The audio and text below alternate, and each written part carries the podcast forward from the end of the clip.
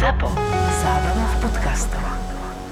Hneď ako sme zaregistrovali smutnú správu, že v 83 rokoch života zomrela Tina Turner, veľmi populárna, veľmi významná postavička a populárnej hudby a keďže sa populárnej hudbe venujeme v našom podcaste Hudobní džentlmeni, tak nebolo ani na chvíľku medzi nami váhanie, že jeden podcast by sme venovali výhradne tejto spevačke.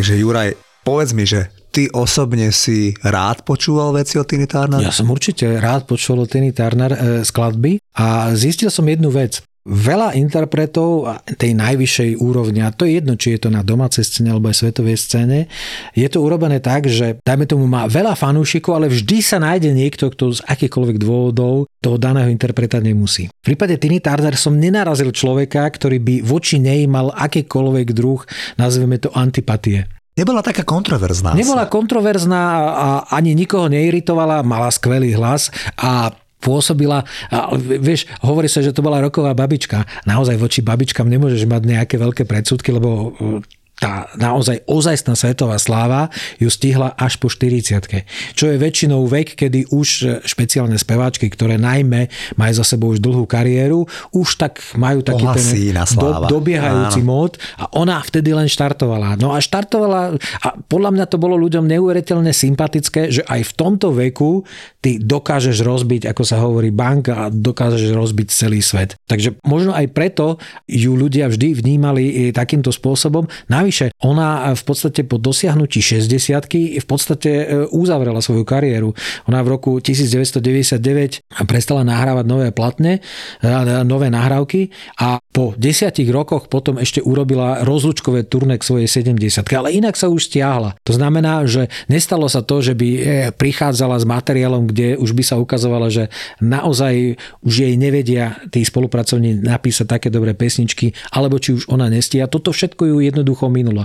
Ona odišla, ako sa hovorí, z tej aktívnej hudobnej kariéry naozaj na vrchole slávy teda v roku 1999 až 2000 a potom už sa len tým jednoduchým, alebo proste no, jednoduchým, tým svetovým turné v rokoch 2008-2009 definitívne rozlúčila s aktívnou hudobnou kariérou. Takže v pamäti všetkých ostala len v tej najlepšej forme, tak ako ju mali zafixovanú.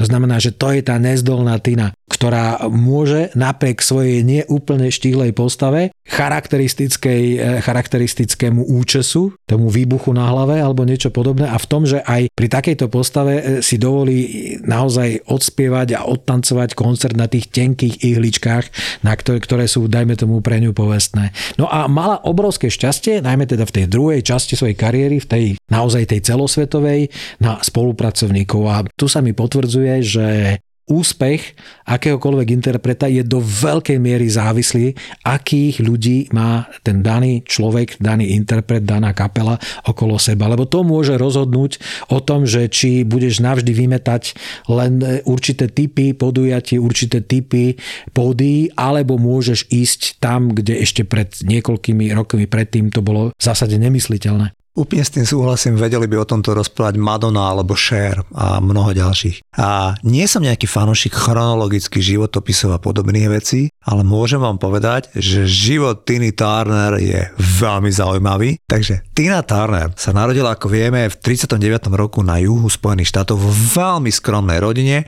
a udiali sa jej tam také vecičky, ktoré ma zaujali. Že v 11 rokoch jej života tá jej mama sa z ničoho nič zbalila a zobrala a odišla preč. Samozrejme, že dnes vieme podľa tých autobiografií Tiny Turner, že to nebolo len tak z ničoho nič, ale ona mala tam asi veľmi ťažký život s tým manželom a zabezpečila to tak, že proste tie tri dievčatá, lebo Tina Turner bola z troch dcer, išli k matke, či išli k starej mame, ktorá bola mama tej ich mamy, ktorá zmizla pred tým neveľmi, asi pravdepodobne násilníckým mužom. A tá Tina Turner bývala u tej babky a v nejakých 14-15 rokoch ona robila takú ako akože gazdinu v nejakej takej lepšie situovanej, ale nie veľmi lepšie, ale také bežne situovanej rodine Hendersovcov niekde tam v Tennessee a tam ona bola a potom v 16 rokoch ona už nastúpila ako zdravotná sestra v nejakej nemocnici a chodila na nejakú strednú školu a najmä strašne chcela vypadnúť z toho domu a chcela sa socializovať. To znamená, že v oblasti toho štátu Tennessee už chodila po tých kluboch, kde proste už boli tie R&B kapely a kde ona veľmi rada chodila a pravdepodobne si aj tak spievala. A tam ona prvýkrát zaznamenala toho Aika Turnera ešte na konci 50 rokov, keď ona mala 16-17 rokov a ona ho videla a podľa toho, jak som čítal proste tie jej rozhovory, tak ona ako strašne sa jej páčilo, lebo on bol pozor veľmi invenčný, takže bol veľmi dobrý muzikant ten Ike Turner a strašne progresívny na tú dobu. A ona strašne chcela v tej jeho kapele spievať a ona mu tam raz aj vybehla na pódium a začala akože svojvoľne spievať, ale to bolo v takých krčmách, kde sa to vlastne dialo, že počas jedného takéhoto pubového vystúpenia tam vystúpilo aj 10 speváček a spevákov, ktorí tam spievali rozličné coverzie hitov a prišla tam táto Tina Turner a ona ho prekvapila tým, že jednalo sa o pomerne takú útlu dievčinu, ale ktorá keď začala spievať s tým jej hlasom, tak Hlasiskom. každý sa díval, že čo sa to deje. A tá Tina Turner, ona v tom období, keď ešte nemala ani 18 rokov, Otehotnela. sa, nezamilovala do toho Aika Turnera, ktorý teda bol strašne silný milník v tom jej živote, ale zalúbila sa do nejakého saxofonistu v tej Áno, kapele, s ktorým okamžite otehotnela a narodil sa jej prvý syn. A ten, ten chlapík potom odišiel aj z tej kapely, mal tam nejaký proste problém a ona zostala okamžite ako single mother iba s tým dieťaťom a vlastne sa tam nejako pretlkala, už, už koncertovala aj s tým Ikeom Turnerom, ale prvé roky boli ako keby brat a sestra. A potom sa čítal v tej autobiografii, že jak sa s ním vlastne ona prvýkrát vyspala. Ona keď už bola v tej kapele ako taká sprievodná vokalistka, tak chodievali po tých kluboch, občas išli do nejakého susedného mesta a tam spali v nejakých moteloch a ona strašne mala rada, lebo on bol od nej asi o 8 rokov starší a bol pre ňu taký, že starší brat. Ona prišla za ním do izby a povedala mu, že počúvaj, nemohla by som tu s tebou prespať, lebo tí, tí ostatní muzikanti, oni mi budú búchať celú noc na dvere a sa tam chce dostať, lebo vieš, oni sú všetci nadržanci. A on, že dobre, kľudne. A on si zobral do tej postele, samozrejme, že hneď mali spolu sex, ale ona bola ráda, ona na to privolila a, a, a ona sa vyhla tomuto tlaku. Ja som proste skúmal, vieš, mňa zaujímajú tie psychologické veci, že ten Ike Turner, o ktorom dnes vieme, hej, že jednak bol strašne závislý na tom kokaine, na všetkých tých drogách, alebo mimoriadne násilnícky a mimoriadne sexuálne zúrvali. A ja proste sa tak zaujímam o to, že mňa tak zaujíma, že odkiaľ to tí ľudia majú, že sú proste až tak, tak ten Ike Turner dal taký výborný rozhovor a ja som si ho prečítal a on vravel, že on bol sexuálne deviantne a chorý, myslím na takého jednoho človeka, na ktorého myslíme obe a ktorý je v tej slovenskej politike a že, že, či, to, že či nemá nejaké podobné prámene aj on, že jemu sa stala tomu Ikeovi Turnerovi taká vec, že v šiestich rokoch jeho života išiel s nejakou staršou pani krmiť sliepky tam v tom Tennessee a ona mu povedala, že keď to nakrmili, že pod so mňou a ona ho sexuálne zneužila. A potom ona ho 6-ročného sexuálne zneužívala opakovane. V 12 rokoch sa mu to stalo s nejakou inou ženou v strednom veku, to isté, že ona proste tiež jej robil nejaké domáce práce, vyčistil okna a ona ho zobrala do tej postele a proste si ho tam z neho urobila, že on tam trikrát v týždni za neho chodil a v 12 rokoch. A on vraví, že bol vlastne sexuálne zneužitý a v to v ňom vyvolalo to, že on akože ten, ten sex bol úplne alfa a omega toho jeho života, že bol the power of life. A on proste naozaj aj keď mal s tou Tinou Turner, tak on ju proste akože bežne znásilňoval, lebo jeho, jeho žiadosti bola nevydala, ale okrem toho bol mimoriadne promiskuitný. A tak Tina Turner, ona s ním prežila 18 rokov Asi života. 18 rokov, áno. Oni vydali 18 albumov? To akože pozor, ja viem, že ľudia, jak Juraj správne povedal v úvode, že my si pamätáme Tinu Turner od albumu Private Dancer, kedy bol ten jej comeback a ona začala, ale Tina Turner bola v 60. a 70. rokoch mega hviezda. Oni, oni vyhrávali hit parády po celom svete. Akože to bolo mimoriadne populárne duo and Tina Turner, ktorí na všetkých tých obaloch sa tvária ako zamilovaný pár, si takého nahnevaného černocha a krásnej Tiny Turner, lebo Tina Turner vyzeral výborne v 60. rokoch. Čiže oni boli mimoriadne úspešní, najmä v tých R&B černovských hitparadách, ale tie pesničky ako Nutbush City Limits alebo Proud Mary, to už boli aj v britskej, to boli v európskych hitparadách hity, to bolo v Nemecku populárne na začiatku 70. rokov. Čiže oni boli mimoriadne populárni A predtým, ako vám poviem, ako sa títo dvaja ľudia rozviedli, sa teba spýtam, že čo, čo by si nám ty povedal, že ako si ty spomínaš na duo Eigen Tina Turner. Ja si na ňo príliš nespomínam, priznám sa, lebo oni, oni, sa dali, oni sa rozišli alebo dali preč v podstate vtedy, kedy ja som začal vnímať hudbu. To znamená, že ja už som chytil len naozaj tie highlighty tých hitov spätne, akože si ich človek dohľadáva. To znamená, e, oslovíte album Private Dancer, ak chceš vedieť, že čo je to za interpreta, zistíš, že má za sebou už takúto obrovskú minulosť, ale to boli naozaj e, dva rôzne svety. Aj čo sa týka zvuku tých nahrávok, aj produkcie, aj všetkého, aj keď niektoré nahrávky robil Phil Spector alebo Áno. niečo podobné. Čiže boli, dajme tomu nazvime na špičkovej úrovni, ale od Private Dancer to išlo ešte o niekoľko levelov vyššie. Kým to, čo robili spolu Argentina Turner, primárne stačilo pre americký trh a vybrané v prípade niektorých kladeb vybrané trhy e, Európy a špeciálne v Veľkej Británii. Veľká Británia je zasľúbená zem Tiny Turner. Tam mala vždycky najväčšie predaje, e, či už ako solistka, alebo ešte aj ako súčasť Argentina Turner. Ale v zásade to bola pre, povedal by som, európskeho e, diváka, konzumenta až príliš černožská produkcia s výnimkou tých najúspešnejších singlov. Kým od Private Dancer prišla tá, by som povedal, pure pop alebo pure rock, ktorý už reflektoval tie najlepšie prvky zo soulu, z roku, z popu do podoby, ktorá bola absolútne priateľná už e, nie len pre Ameriku a Veľkú Britániu, ale naozaj pre celý svet. Ja som potom spätne zistil, že Opus v roku 1979 vydal album Best of Argentina Turner, kde samozrejme sú tie najväčšie hity ako uh, Nutbush City Limits, Proud Mary, River Deep Mountain High uh, alebo Acid Queen. No a je to príjemné, ale je to naozaj ako keby iná kapitola. Je to iná kapitola aj po strane zvuku, aj v podstate ako keby ona sa znovu zrodila do úplne inej podoby a do úplne iného sveta ako v tomto. Čiže e, z toho množstva tých nahrávok, ktoré oni urobili, e, je paradoxné, že vlastne od svojho návratu e, Tina vydala len 5 albumov ale na tých piatich albumoch je buď rovnaké alebo väčšie počet skladeb, ktoré mňa oslovujú, ako na tých 18, ktoré nahrávali, pretože väčšinou oni tam e, točili jeden až dva albumy ročne a naozaj tam e, nejaká dramaturgický výber nebol až taký podstatný, e, keďže Ike mal veľkú spotrebu drog a všetkého možného, čo k tomu patrí, nikdy nebol dobrý obchodník, tak v podstate riešil to tým, že musel produkovať toho o mnoho viacej, ako keby naozaj si urobil dobré zmluvy, pripravil si ten repertoár, pripravil si všetko, čo súvisí eh, nielen s nahrávaním a koncertovaním, ale aj s propagáciou tých daných vecí. Takže on to nahrádzal kvantitou. Z tej kvantity sa dá zostaviť nádherná bezdovka, ale gro, aspoň pre mňa, eh, tvorby Tiny Turner je od roku 1983.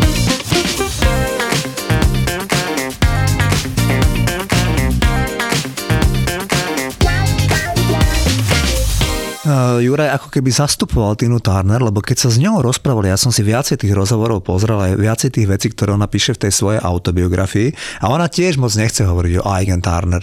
Čiže ona proste radšej hovorí o tom období od 80 rokov, ale ja som sa zámerne do toho tak zavrtal a chcel som zistiť, že čo sa jej to tam udialo v tom živote, že ona tak o tom nechce, že to je pre ňu tabu. Napríklad ty si správne povedal, že ich tie úspešné albumy im robil Phil Spector, tvoj obľúbený producent a ona jak mala toho Aika Turnera celé tie roky za muža, ktorý ju psychicky a fyzicky týra, lebo ona dostávala že veľké nakladačky, ktoré tu nechcem ani spomínať, ktoré opisuje v tej autobiografii, čo on robil. Tak ešte aj ten Phil Spector, ktorého my uznávame, ale on bol fašista. On proste robil v tom štúdiu také veci, že ona vraví, tým, že ja keď som čítal napríklad rozhovor s Brianom Adamsom, ktorý z ňou nahral duet It's Only Love, love tak on povedal, že on nikdy nevidel tak profesionálnu spevačku ako ona. Že všetko dávala na prvý krát, že proste dochvíľná, že, nikdy, že ona bola pre neho tak taký stimul k profesionalite, že ako nikto iný doteraz. A chcem povedať, že ona uvádza, že oni keď v 69. roku si ich zobral pod palec ten Phil Spector ako producent, tak on robil taký teror, že ona keď nahrávala tie pesničky, tak on jej to dal v tom štúdiu nahrať 500 krát. Ona musela spievať ten referent 500 krát. Ona hovorí, že ja som skončila len v gaťkách a v podprsenke, lebo ja som bola úplne spotená z toho, čo ten človek tam zo mňa robil, že celý deň, že ako keby mi to robil na schvál. Ale že on toto robil, že on proste bol známy tým, že od tých umelcov vyžadoval, mal veľký úspech s umelcami, ale vyžadoval šialené veci. Takže ona, aby naspievala nejaký hit s Icom, tak jej dával tie pesničky prespievať 500 krát. Čiže ešte zažila aj teroru producenta a potom došla úplne vyčerpaná zo štúdia tam ju čakal teror s tým manželom. V 76. roku sa muselo niečo medzi nimi šialené udiať, lebo táto Tina Turner, ktorá mala problémy s tou asertivitou, vystúpila z taxiku a a proste odišla od toho Ajka Tarnera a už nikdy sa s ním nechcela stretnúť, aj keď sa s ním proste potom veľmi ťažko rozvádzala, prišla o všetko.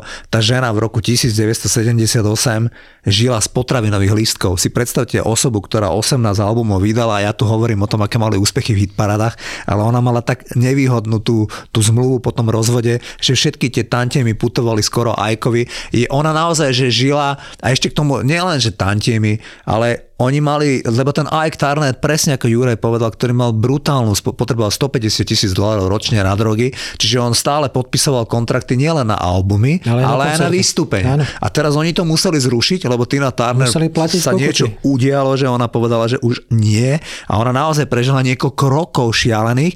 Zaujímavé je, že v tomto období, ty si to nedávno na sociálnej sieti spomínal, ona mala koncert v Prahe. Áno, v Pražskej Vieš niečo o ňom?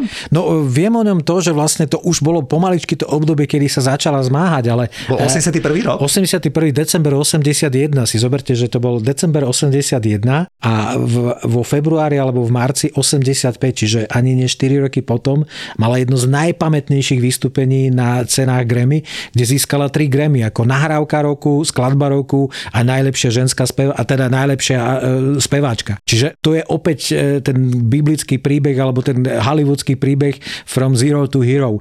Ale ale e, v tom roku 81 v decembri bola Tina Turner na turné, ktorou jediným cieľom bolo vlastne zarobiť peniaze, pretože ona odchádzala od Aika Turner, ak máme veriť vlastne všetkým možným e, informáciám, odchádzala s 39 centami a s palivovou kartou nejakej firmy na benzín. To bolo všetko, čo si z manželstva s Aikom Turnerom odniesla. To znamená a plus k tomu všetky záväzky, ktoré musela ona platiť ako pokuty za neuskutočnené výstupenia. No, takže ona potom v podstate parafráze povedala, že nech si Ike nechá všetko. Jediné, čo chcem, je meno Tina Turner. Lebo aj to jej chcel zobrať, pretože on, tuším, mal s ňou podpísanú zmluvu, že ani, ta, ani to meno Tina Turner jej nepatrí, tak to na tom rozvodovom súde našťastie vyhrala. No a ona potom v podstate e, e, ju živil e, nejaký človek, pre ktorého z gramofónovej firmy, ktorá vydávala nie veľmi úspešné albumy v druhej polovici 70. rokov. To sú jej solové albumy, ktoré ale dnes v podstate takmer nikto nepozná, alebo ani nie je o čom. Ako ten repertoár bol nevyrovnaný, tie aranžmány boli nezaujímavé. Oni ju natlačili v roku 1979 do toho, aby urobila disco album, čo bolo proti jej naturelu. Takže vlastne bolo jasné, že tie albumy s výnimkou jedného, eh, kde bola pesnička Acid Queen a aj ten album sa dostal do len kvôli tomu, že je to pesnička z filmového muzikálu Tommy, kde ona si aj zahrala tú Acid Queen, to znamená tú prostitútku tak to je jediný z tých jej prvých e, štyroch albumov, ktoré nejakým spôsobom e, vydala ešte pod svojím menom pred svojím veľkým comebackom. No a na prelome 70. E, a 80. rokov prišiel do jej života jeden veľmi dôležitý človek a to bol austrálsky manažer Roger Davis. Roger Davis vtedy bol ešte zamestnancom nejakého iného manažera, ktorého meno si nespomeniem, ale to je ten osvietený človek, ktorý vie ponúknuť interpretovi, o ktorého kvalitách je presvedčený, tie najlepšie služby a odbremeniť ho od všetkých vecí, ktoré nesúvisia s tým, čo vedia tí ľudia najlepšie, to znamená nahrávať a koncertovať. Čiže on jej v podstate zabezpečil ten základný komfort a pomaličky umoroval tie dlhy, ktoré sa nejakým spôsobom začali kumulovať potom, keďže z ničoho nič bola na nule a plus mala pred sebou nejaké záväzky. Takže boli turné po Európe, kde ona vystupovala s bežnou kapelou hudobníkov, ktorí boli finančne najpriateľnejší No a v rámci toho tým pádom aj cena jej vystúpenia e, zďaleka nedosahovala ani úroveň Argentina Turner. To znamená, že vtedy aj Prago koncert e, si mohol dovoliť zaplatiť za jej vystúpenie a dokonca aj za to, že to nasnímala Československá televízia, aj keď len hodinový záznam, e, peniaze, za ktoré by ju už v živote nikdy nedostala a aj sa tak stalo. Takže vznikol z toho záznam z Lucerny z 1981 roku a ak si ho na YouTube nájdete, tak zistíte niekoľko vecí. Poprvé, Tina bola absolútna profíčka a išla od prvej po poslednú sekundu na 110%.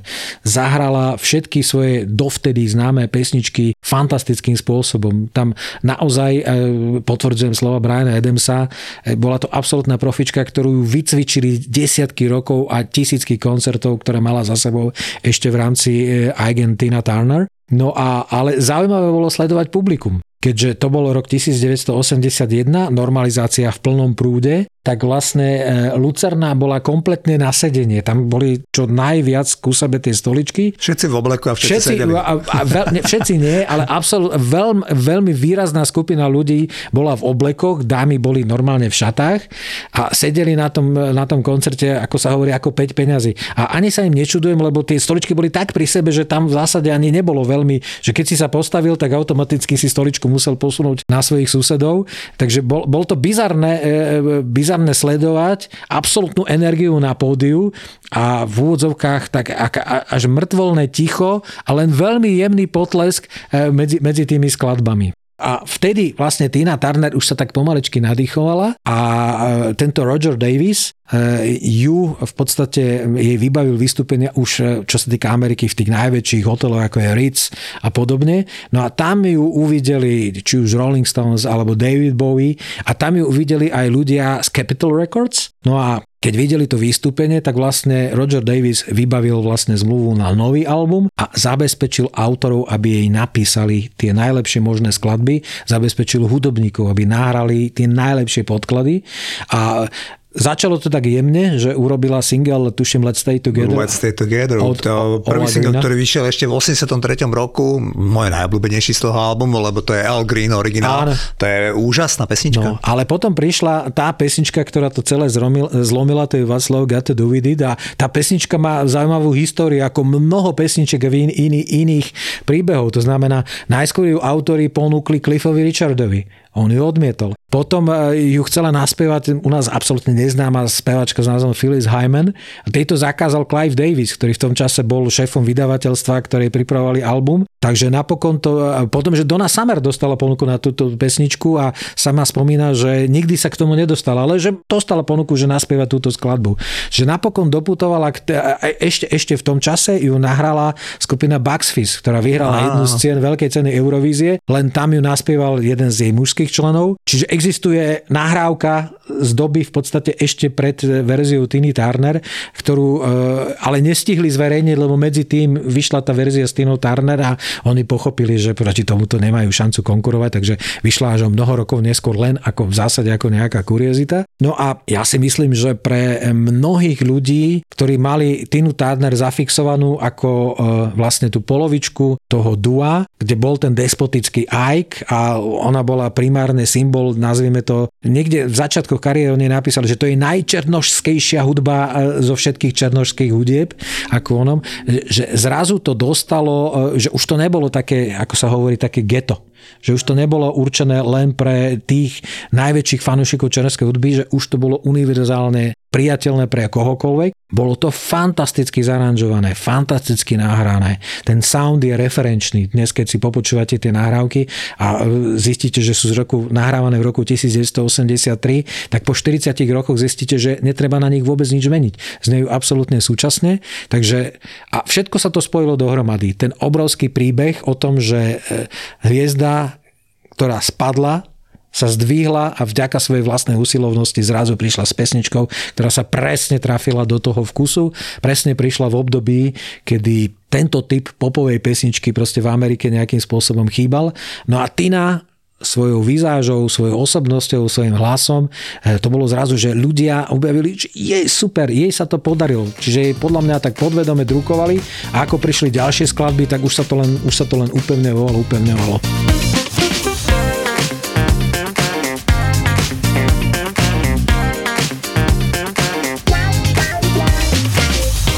Je tam nevydale a treba spomenúť ten dôležitý fakt, že dnes už to tak je iné, vieš, v roku 2023 už máme úplne bežné, že Madonna má po 60 a môžeme očakávať nejaký album.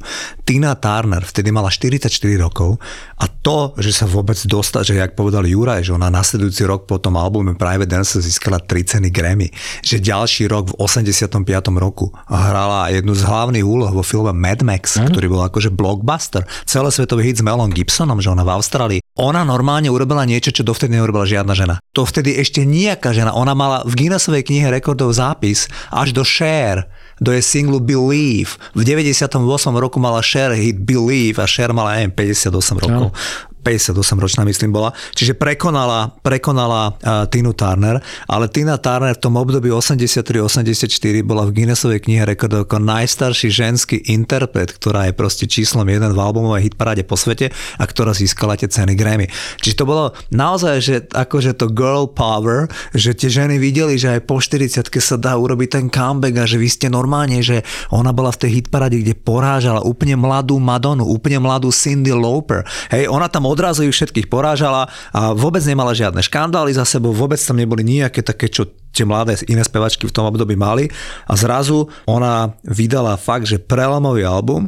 Na tom albume Private Dancer určite si si obľúbil aj nahrávku Private Dancer. No, určite. To je pesnička, ktorú pôvodne uh, Dire Straits uh, pripravovali pre album Love Over Gold, ktorý vyšiel v roku 1982. No ale ten text uh, Mark pochopil, že vlastne to je ženský. Áno. To je ženský text a dosť blbo sa bude vynímať na albume beložskej mužskej kapely, takže ju ponúkol ponúkol Tine Turner. No a čo sa nestalo? Potom z rôznych, e, dnes už možno smiešných dôvodov, ale predovšetkým nejakých zmluvných obmedzení, tú e, skladbu, štúdiu verziu, nahrávala celá skupina Dire Straits s výnimkou Marka Knopflera, ktorý to nemohol. Tak vlastne gitaru tam nahral Jeff Beck a Mark Knopfler bol z toho strašne nešťastný, lebo proste mal pocit, že tú pesničku nejakým spôsobom ten Jeff Beck, aj akokoľvek je fenomenálny gitarista, zrejme nepochopil a neprecítil tak, ako ju Mark nejakým spôsobom myslel. A vraví, že to je, že v tej pesničke je jedno z najhlúpejších gitarových sol, aké existuje, ale myslím, že trošku hovorí z neho žiarlivosť, ale e, opäť je to prototyp pesničky, ktorá je v podstate absolútne nekompatibilná s tým, čo robila Tina Turner s Ikeom Turnerom alebo v začiatkoch svojej solovej kariére ešte pred tým albumom Private Dancer. To je popová pesnička, pop rokový šanzon, čiže niečo, čo predtým v jej repertoáru nikdy nebolo a ona to zaspievala fantasticky. Mm.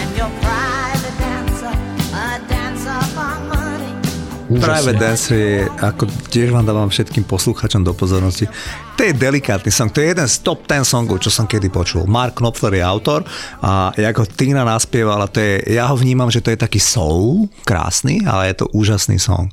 A keď som hovoril o tom, že jak je neuveriteľné, že táto žena v tomto veku sa dostala znova na ten hudobný piadestál, tak ešte tam boli ten ďalší fantastický aspekt. Zoberte si, že tá Tina Turner ona podľa môjho názoru mala dosť problémy s tým sebavedomím a pri tom životnom príbehu, o ktorom sme si doteraz vrávali, sa ani niečo diviť, keď prežijete proste s tyranom 18 rokov, keď vás opustí matka, vyrastáte u nejakej babky a ešte máte aj producenta, ktorý je fašista, ktorý vás tam likviduje v tom štúdiu, tak asi moc veľa sebavedomia tá žena nemala. Predstavte si, že v 85. roku, keď mala 45-46 rokov, tak ešte sa ju udiala taká úžasná vec, že tá žena sa zalúbila na prvý pohľad. Vystúpila už ako veľká hviezda, lebo bola potom úspešnom albumu, o ktorom sme s Jurajom rozprávali, vystúpila na letisku v Düsseldorfe v Nemecku, kde ju čakal zástupca vydavateľstva, niečo ako bol Juraj, Áno. Erwin Bach. Áno. A Erwin Bach sa na ňu pozrel, iba jej povedal, že dobrý deň, ja som z vydavateľstva, ja vás mám záväzť do hotela. A oni sa na seba pozreli a podľa autobiografie Tiny Turner sa zalúbili do seba na prvý pohľad. Že išlo evidentne o lásku na prvý pohľad a tá Tina Turner jej sa strašne páči, lebo on sa ohromne galantne k nej správal. Naozaj si počase, lebo ona si tak veľmi dlho nechala oťukávať a potom si teda začali aj ten partnerský vzťah. A ten partnerský vzťah trval 26 rokov, kým sa oni vzali v roku 2013, ano. pred 10 rokmi, keď Tina Turner mala 73 rokov. A to by som chcel povedať, že to tiež je, že tá Tina Turner, ona mala už tak uh, znížené to sebavedomie a ten confidence vlastný z toho, čo prežila v tom predchádzajúcom vzťahu, že ona aj videla, že ten človek je čistý, že ten človek vôbec ňou nie je kvôli peniazom, lebo on bol dobre situovaný, no. bol akože to bol dobre situovaný nemecký človek a ona proste s ním žila 26 rokov len ako tak nadivoko, lebo nechcela ísť do ďalšieho takéhoto manželského zväzku, stále sa aj vynárali tie veci. Ona, Tina Turner, ona musela mať tak strašnú traumu z toho života s tým Ikeom Turnerom. V 91. roku ich uvádzali do rock'n'rollovej siene slávy, ako to je brutálne veľký event. Ike Turner sa nemohol zúčastniť, lebo bol, bol v base. V base bol. V base. On bol zavretý v base. A ona teda tam mala len prísť, lebo tam bol ten Phil Spector, že on to bude odozdávať. A ona povedala, že ne, že ona tam nepríde, lebo ona nič, čo je spojené s Ikeom, nechce. Ani, a s Philom ani, Spectorom už tak. Proste ona normálne to odignorovala ona, ona nikdy o ňom nechcela ani rozprávať, ani v rozhovoroch. Ona sa nikdy nestiažovala.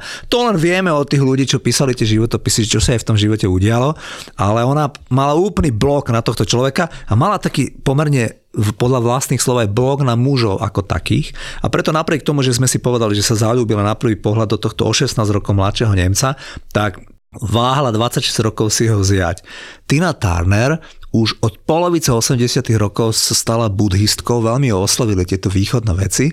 Dodnes vraví, teda dodnes vraví, vravela ešte keď žila, že si spievala mantry, že jej to veľmi pomáhalo, že proste veľa meditovala, proste venovala sa proste buddhizmu ako takému a tento chlapík s ňou sa presťahoval do Švajčiarska, on ako Nemec, ona ako Američanka a v tom Švajčiarsku niekde pri Cirišskom jazere tí ľudia prežívali 10 ročia, kde ona už bola v tom hudobnom dôchodku potom väčšinu času a v, e, v roku 2013 sa zobrali, mali obrad, na ktorom bolo 120 ľudí, medzi nimi tam bola napríklad Shade, moja obľúbená, ale aj Giorgio Armani a e, Oprah Winfrey a ďalšie. David Bowie, myslím, že David Bowie, veľmi správne, medzi hostiami bol aj David Bowie.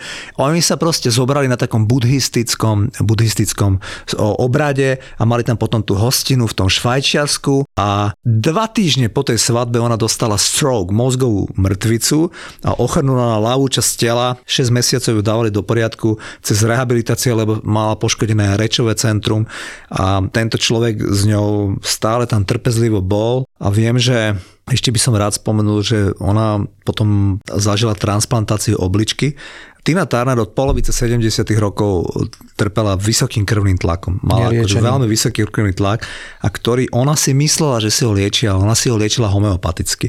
Ja teraz vôbec nechcem toto posudzovať, lebo ja napríklad som fanúšik homeopatie, ale vzďaleka sa nepokladám za nejakého odborníka, aby som vedel posúdiť, že či sa s tým dá liečiť vysoký krvný tlak.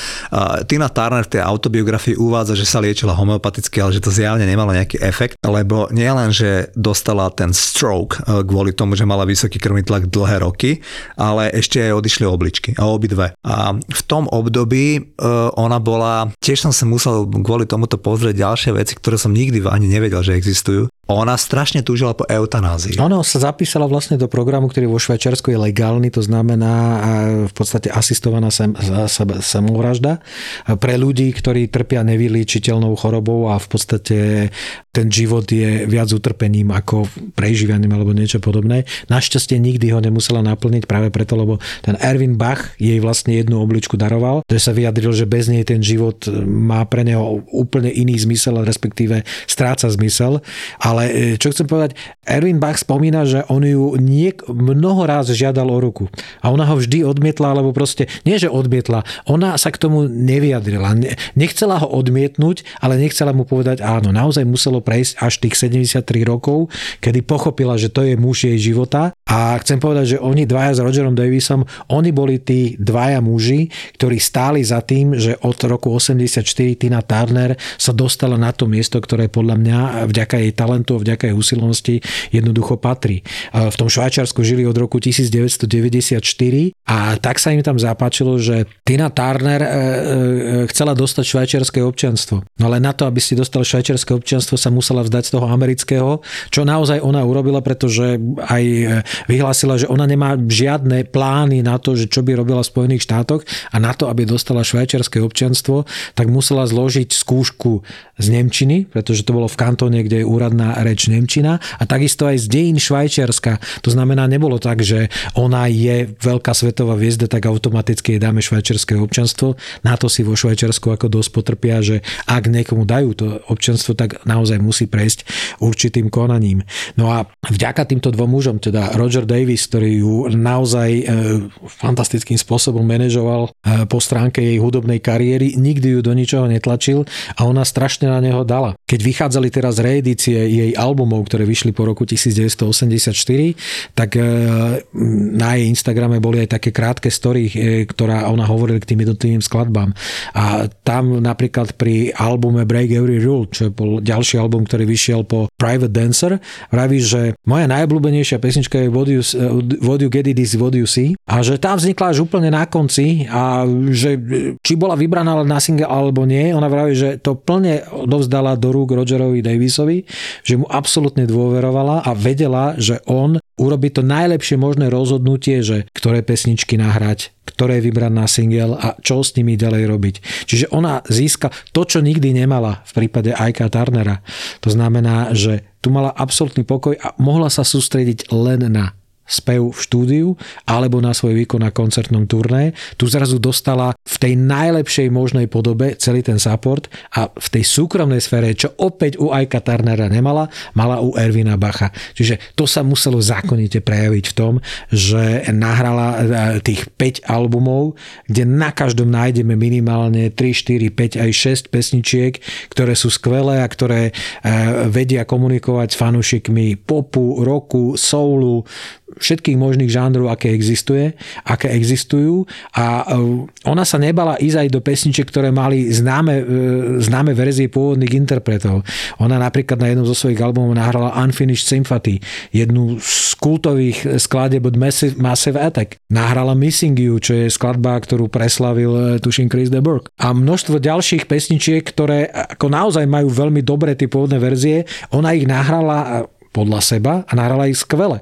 Preto aj e, si myslím si ju vybral Eros Ramazzotti, keď e, robil svoju prvú veľkú výberovku hitov a povedal si, že chce e, tie pesničky, ktoré už boli talianskými a európskymi hitmi urobiť svetové hity, tak išiel urobiť Koze della Vita, čo Tinu oslovilo. Ona sama si urobila vlastne tú anglickú časť tých textov a vznikla z toho verzia, e, s ktorou v podstate Eros dodnes koncertuje. To znamená, že on už nehrá tú pôvodnú čisto taliansku, ale robí tú duetovú verziu, kde, je, kde tá Tina je neodmysliteľnou súčasťou toho celého príbehu. Message, alebo teda nejaké posolstvo z tohto podcastu je z môjho pohľadu ceniť si zdravie. Tina Turner posledných 10 rokov mala ukrutné zdravotné problémy. Presne odtedy, odkedy sa žiaľ Bohu vydala, ako som povedal, dva týždne potom najprv prišiel ten stroke, potom prišla transplantácia obličky, veľmi zložitý proces. Potom v roku 2016 jej diagnostikovali karcinom hrubého čreva. Mm.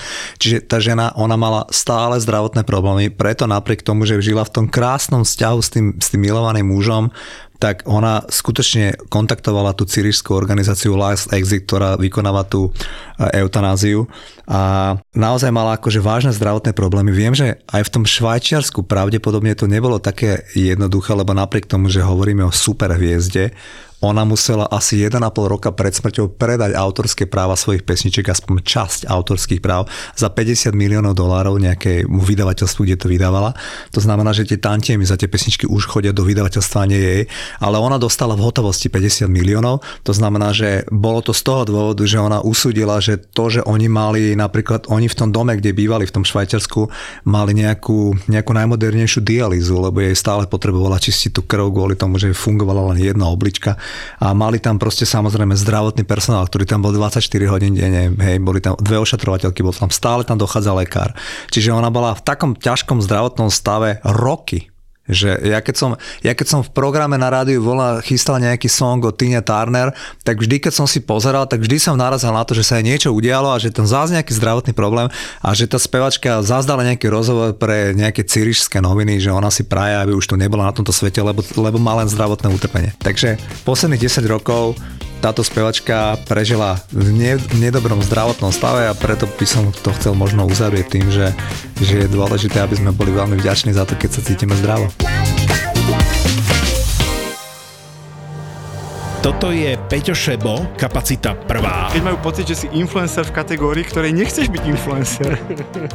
Počkaj, No daj ty. počkaj, ale A toto je Gabo Todd, kapacita druhá. kebyže nestačí to prvé, že ak budeš robiť ten, že budeš proste ľuďom na nervy a budeš všade vyskakovať, tak áno, to je prvý cieľ sa splnil a druhý je, že s tebou asociujú, že si kreten. A síce obaja šéfujú digitálnym marketingovým agentúram, ale neberú sa príliš vážne a to sa nám páči. Neviem, čo sa mi teraz. Koľko máš followerov? Ty si jediný, ktorý ma tam akože polajkoval za posledné obdobie. Však lebo ťa mám rád. Á, tak. Lebo chcem pomôcť tomu algoritmu, dokonca tie videá dopozerávam do konca, vieš koľko energie mi to berie. Skúste si pustiť Buzzworld s Gabom a Peťom, budete mať krajší útorok.